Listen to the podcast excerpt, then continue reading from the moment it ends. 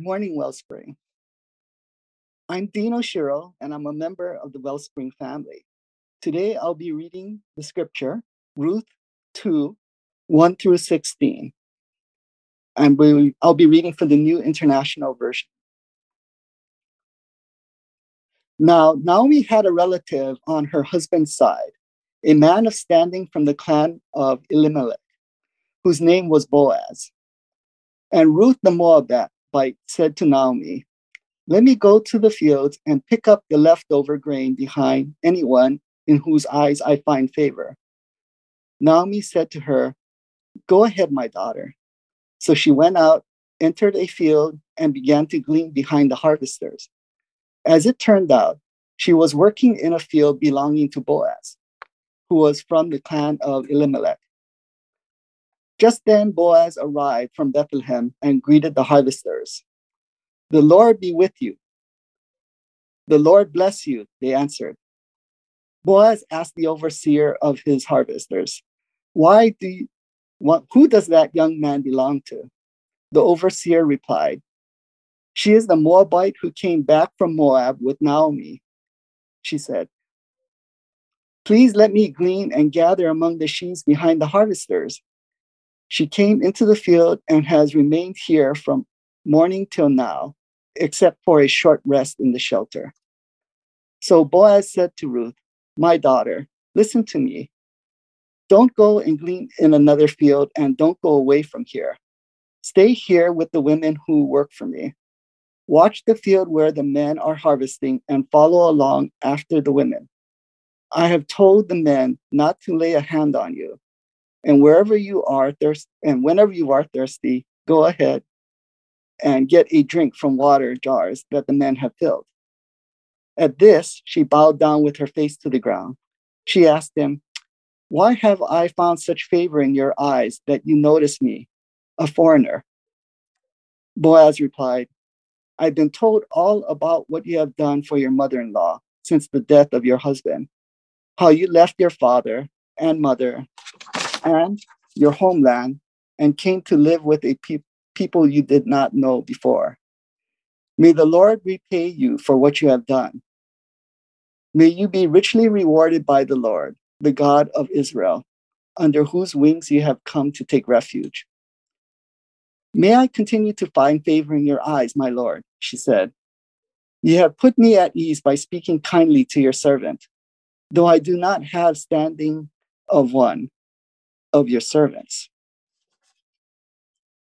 At mealtime, Boaz said to her, Come over here, have some bread and dip it in the wine vinegar. She, when she sat down with the harvesters, he offered her some roasted grain. She ate all she wanted and had some left over. She got up to glean. Boaz gave orders to his men Let her gather among the sheavers and don't reprimand her. Even pull out some stalks for her from the bundles and leave them for her to pick up, and don't rebuke her. This is the word of God. Well, good morning, everyone.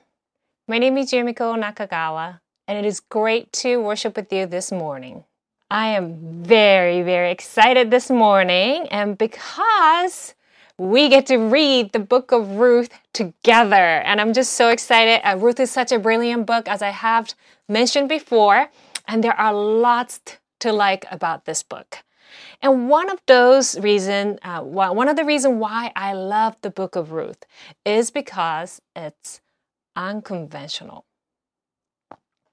The book begins by introducing six characters. There is Elimelech, and his wife Naomi, and their sons, Mahlon and Chilion, and their wives, Orpah and Ruth. But as soon as the book begins, in the very first five verses, all three male characters gone. And the rest of the book is about these remaining three women, about their voices and their decision when women were given virtually no voices in the society and the decisions were usually and generally made for them. woman's voice in Ruth, unconventional, but very biblical. And one of the voices God hears is the pain of Naomi. Having lost her husband and her sons, she is hopeless and angry at God, very understandably. Naomi urges Orpah and Ruth to leave her, and each daughters in law eventually makes their own decisions. Orpah leaves Naomi uh, so not to be a burden of Naomi. Ruth stays. And not only stays with Naomi, she recommits herself as Naomi's family. As we see in Ruth chapter first, uh, 1, 15 to 18, Ruth and Naomi become a family. Not a family bound by blood or by marriage, but rooted in Ruth's solemn commitment to God.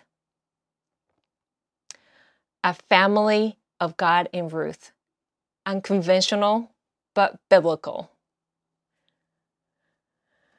Later in the New Testament, we see Jesus brought his mother Mary and his beloved disciples John together as a family in Christ at the cross, which is in John 19. In Ruth and Naomi, in John and Mary, and later in examples of early churches in Acts, we see the glimpse, a little tiny glimpse of family in Christ, what the family in heaven look like in eternity. The family in eternity is bound by nothing but the blood of Jesus and blood of Jesus alone. Family of God in Ruth. Unconventional, but biblical. And the list goes on and on. The book of Ruth is filled with unconventional but positively biblical teachings. Uh, the storyline, the characters, little expressions, and other many wonderful details of the book speak of God's unfailing, never ending, amazingly generous love. And all points to what new heaven and new earth will look like. Now, let me ask you this question.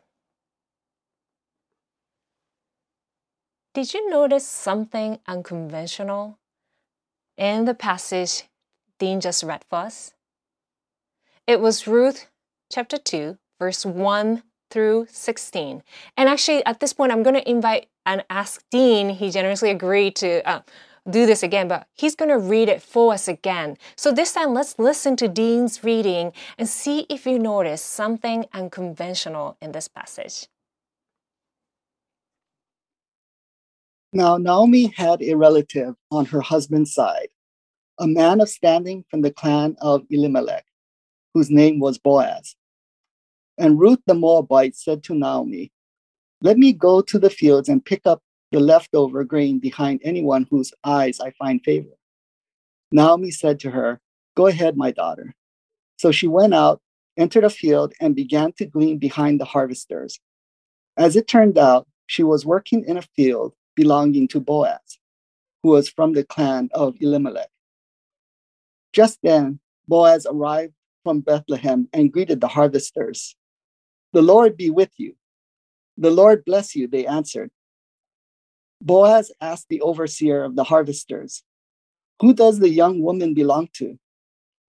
The overseer replied, She is a Moabite who came back from Moab with Naomi. She said, Please let me glean and gather among the sheavers behind the harvesters. She came into the field and has remained here from morning till now, except for a short rest in the shelter. So Boaz said to Ruth, My daughter, listen to me. Don't go and glean in another field, and don't go away from here. Stay here with the women who work for me. Watch the field where the men are harvesting and follow along after the women. I have told the men not to lay a hand on you. And wherever you are thirsty, or whenever you are thirsty, go and get a drink from the jars as the men have filled. At this, she bowed down with her face to the ground. She asked him, Why have I found such favor in your eyes that you notice me, a foreigner? Boaz replied, I've been told all about what you have done for your mother in law since the death of your husband, how you left your father and your mother and your homeland and came to live with a people you did not know before. May the Lord repay you for what you have done. May you be richly rewarded by the Lord, the God of Israel, under whose wings you have come to take refuge. May I uh, continue to find favor in your eyes, she said. You have put me at ease by speaking kindly to your servant, though I do not have the standing of one of your servants. At mealtime, Boaz said to her, Come over here, have some bread, and dip it in the wine vinegar. When she sat down with the harvesters, she offered her some roast. He offered her some roasted grain. She ate all she wanted and had some left over. She got up to glean.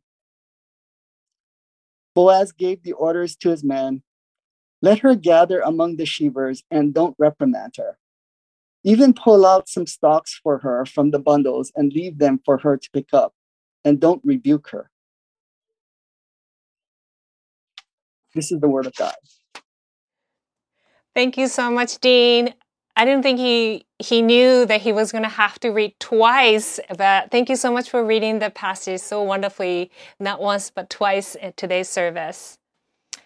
Well, everyone, what you think?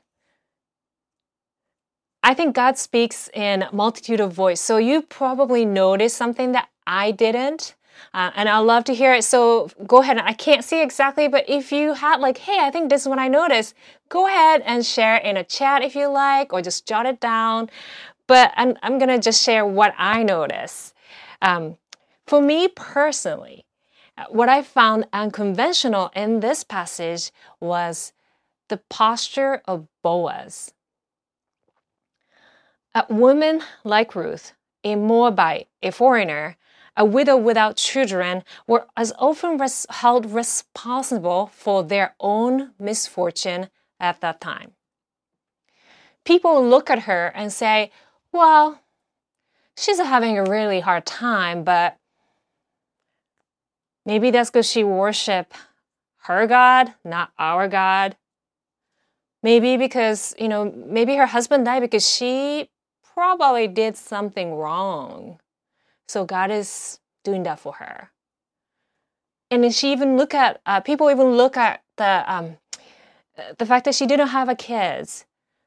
People look at her and say, "Well, look at that. That's another reason, another evidence that something is wrong. She did something wrong."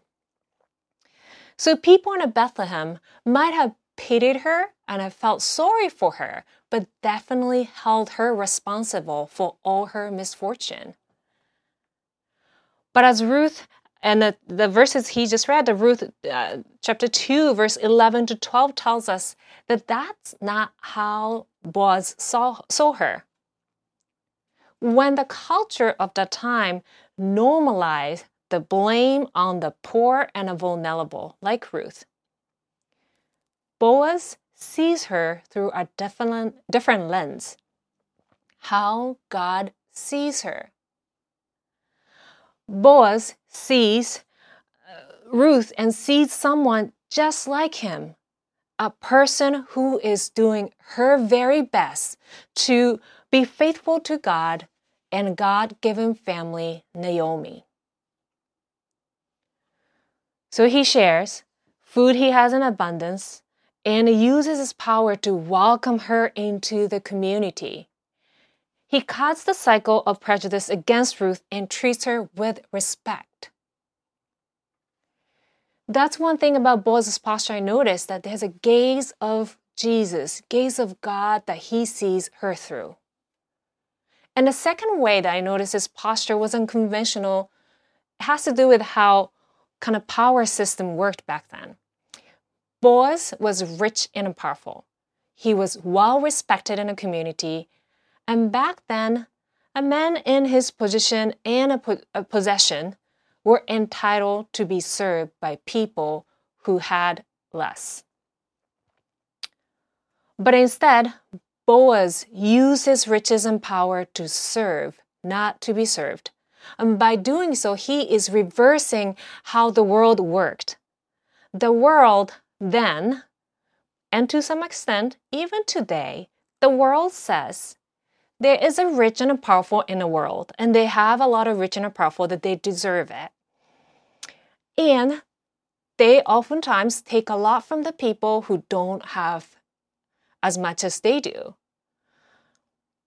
And the world then and today says sometimes it's okay, oftentimes more than sometimes okay, for the powerful and the rich to be served by the one who don't have.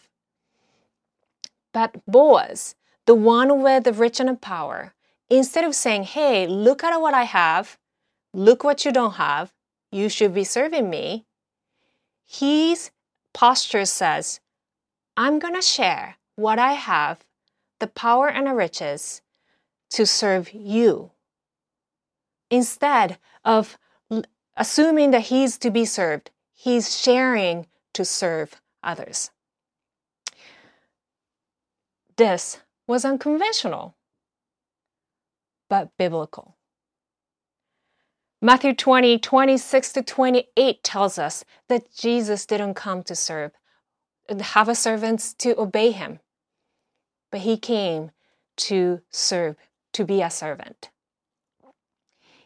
Jesus used what he had to heal, feed, um, teach, gather, cook, and pray, and to serve. The most powerful, Almighty God shared everything he had to serve the ones without the power and the rich, like us. He had everything in the world, and instead, using that as the reason why people should have served him, he's saying, No, no, I'm going to share what I have to serve you and ultimately save us. But of course, these are not new teaching to you. All of you know that. Many of you, if not all, are already so good at it, so good at sharing your power and your riches to serve others. You are so good at it. And that might be why, if you didn't notice Boaz's posture as unconventional, that may be why, because it is so, just it's a part of your nature now. And I am repeatedly inspired by how you are living as it is in heaven on this island in this area. About a year ago, I moved to Hawaii with just one friend, no family, no community, and to an empty apartment. But today, my life is filled with friends. Um, I have community, and my room is also filled with things, sometimes almost too many things. In my room, when I look around my room and my life, it is just, there's so many evidences that there are so many Boaz on this island. Many of which, a lot of them that I have uh, now is shared by my friend, and let's call her Mrs. T, because uh, I don't think she liked to be named in online spaces. So, Mrs. T, she became one of my very first friends on this island. She shared, um, and she she welcomed me into her circle of friends and family. She actually welcomed me into her actual house to live with her for a while and shared everything she had with me so generously. She gave me the majority of what's in my place right now and what's in my life. The nice carpet that I have and the mattress I sleep on were given and delivered by Mrs. T's family. And my, my couch was from is almost looks new couch. Was from her friend, and a countless everything else in my apartment, including the dining table, the chairs, the kitchen goods, were all given by Mrs. T. And throughout this past year, not only she was sharing all these things with me and welcoming me into her life, she kept asking me one question that embodies her Boaz heart. Uh, the question was, What do you need? Yumiko, what do you need? She keeps asking that question over and over and over to me. And it's not just Mrs. T that asked me that question. Many of you in this community keeps asking me, what do you need? What do you need, Yumiko? So I know that this island and you, this community is filled with the people who has a heart of Boaz. So the question for this week, perhaps the challenge is more about how to respond to the question than answering, because we are in the middle of the sermon series called I've Meaning to Ask series. Uh, you can I encourage you to go back to the uh, our YouTube channel and catch up if you have missed the past sermons because there are a lot of great questions that I have meaning to ask but I haven't asked the people and these sermons challenge you to do so. But this week's question, what do you need? Uh, that might be something that I don't need to encourage you to ask because you already do ask that question so much. I don't know about you, but for me personally, the hard, the challenges, as I said, is how to respond to the question. When people ask me, hey, what do you need? Even when all this repeated question from this community and from Mrs. T, what do you need, Yumiko? My immediate response has always been, without thinking, oh, I'm good. I don't need anything. I'm okay. Uh, it's always that I don't even think. What do you need? Oh, I'm good. No need. That's the automatic response I have said. And it just comes out from my mouth. I don't even think. And I might be wrong, but I have a hunch that I'm not alone here. That many of you on this on this service today may have that auto response set in you as well. And maybe because you really don't need anything, maybe you, all your needs are met and that's great. But maybe for some of you, maybe that's because that's how you were brought up. I notice Americans, uh, American people place high value on self-sufficiency and independence. And maybe that's why many of you just automatically say, oh, no, I don't need anything. I'm good. For me personally, it is the fear of being a burden to someone that stops me from responding to that question honestly.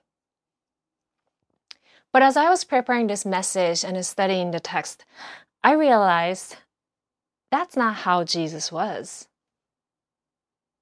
Jesus was very good at asking, What do you need to people through his action and through his words. But he was also good at responding to the question. Yes, Jesus came to serve and not to be served. That's true. But that doesn't mean he kept saying, nope, nope, I came here to serve, so no, no, no, I don't, no need, I don't need anything, I'm okay. There are instances where he asked for what he needed. Mark 14 records that in Garden Gethsemane, he needed his close friends to pray and be with him that night. And he didn't hesitate to ask. On that cross, when he cries out, my God, my God, why have you forsaken me? There are lots in this few words, but one thing we see is his intense desire for the triune intimacy. With a full foreknowledge, the separation from the Trinity is imminent, with a full commitment to take up on all the pains and all the separation for the sake of us, Jesus still cries out on the cross, God, my God, I need you right now. You see, as a fully God and a fully human, the mighty divinity of Christ coexisted with human vulnerability in Jesus. Jesus was okay with him needing his friend's prayer and his father's presence. He was willing to share his needs with his friends and family and his God. And that, that Jesus, this Jesus, is the Jesus I want to be like. Jesus in the Bible doesn't minimize the needs of others as well as his own. Whether that's a spiritual needs, emotional needs, practical ones, big needs, small needs, he doesn't minimize any of those. In that culture, we praise self sufficiency and stigmatize dependency. It may sound unconventional for us to admit our own needs, weakness, and needs for others. It is indeed unconventional, but biblical and good. It is good.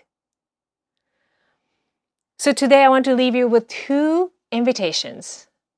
First invitation is to swap out your responses. So when people ask you, hey, what do you need?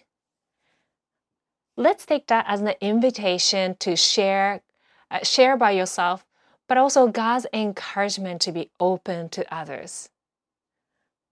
I know for myself, it is really hard to unlearn the old habit of like, nope, I'm good.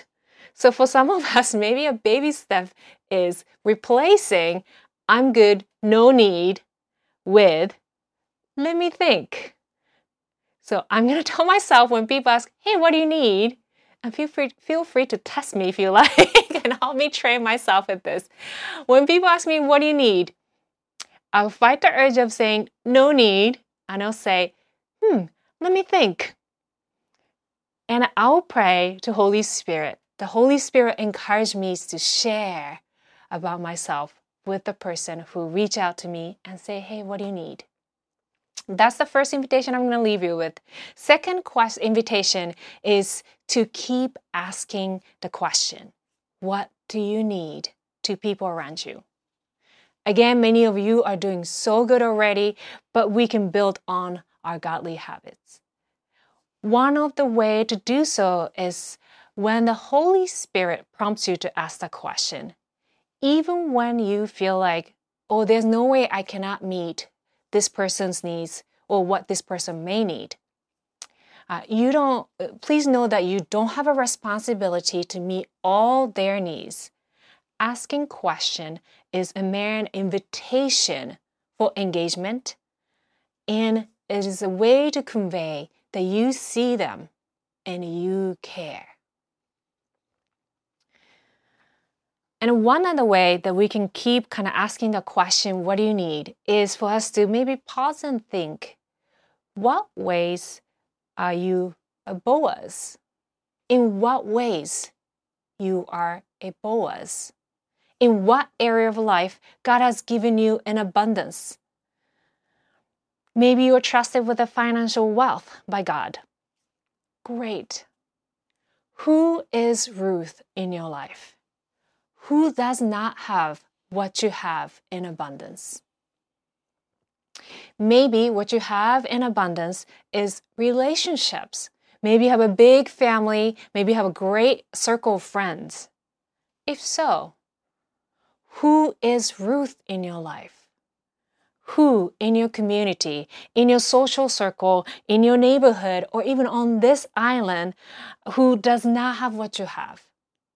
And this may be someone who may be rich in material ways or powerful, but without what you have meaningful, life giving relationships.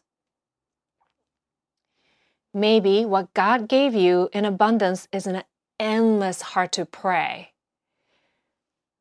who then is Ruth in your life?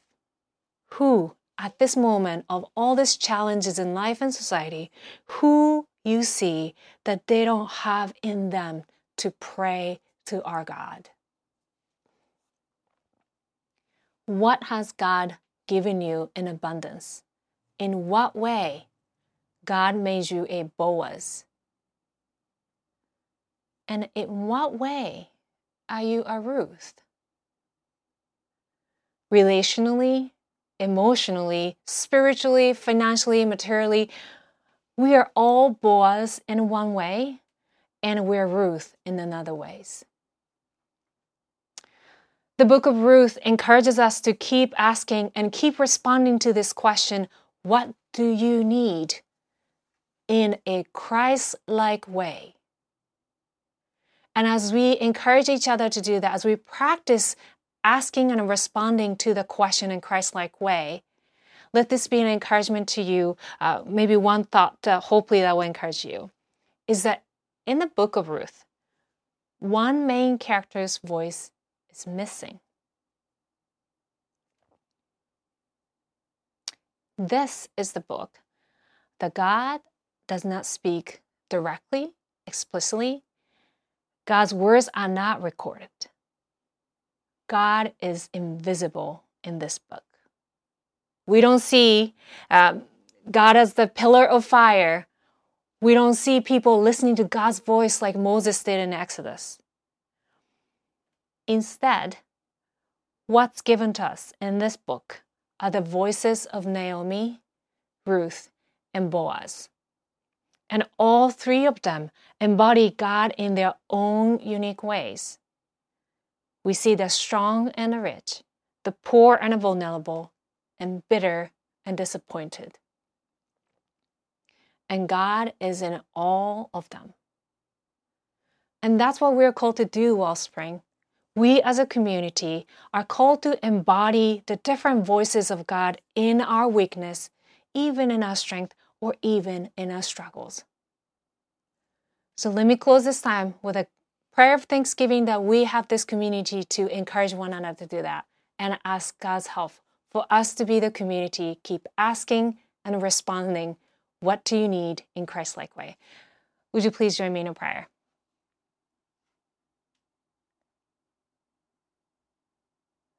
God of unending love, we give you praise, we give you thanks for the way you have designed this world, to design each of us.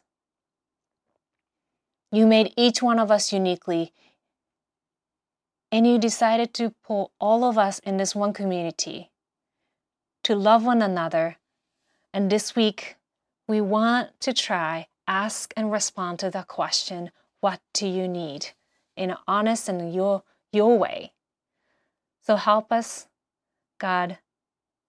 Give us an eyes to see Ruth in our lives. Give us a strength to admit the areas that we are Ruth. And trust the community that we can be both Boaz and Ruth at the same time. Thank you for the family in the Christ you have given to us. Thank you that we don't have to do this alone, that we get to do it together lift up all the knees, all the Ruth is in among us, um, in us this moment. Help all of us to see each other as you want us to see each other. We love you, Lord, and we pray this in Jesus' name. Amen.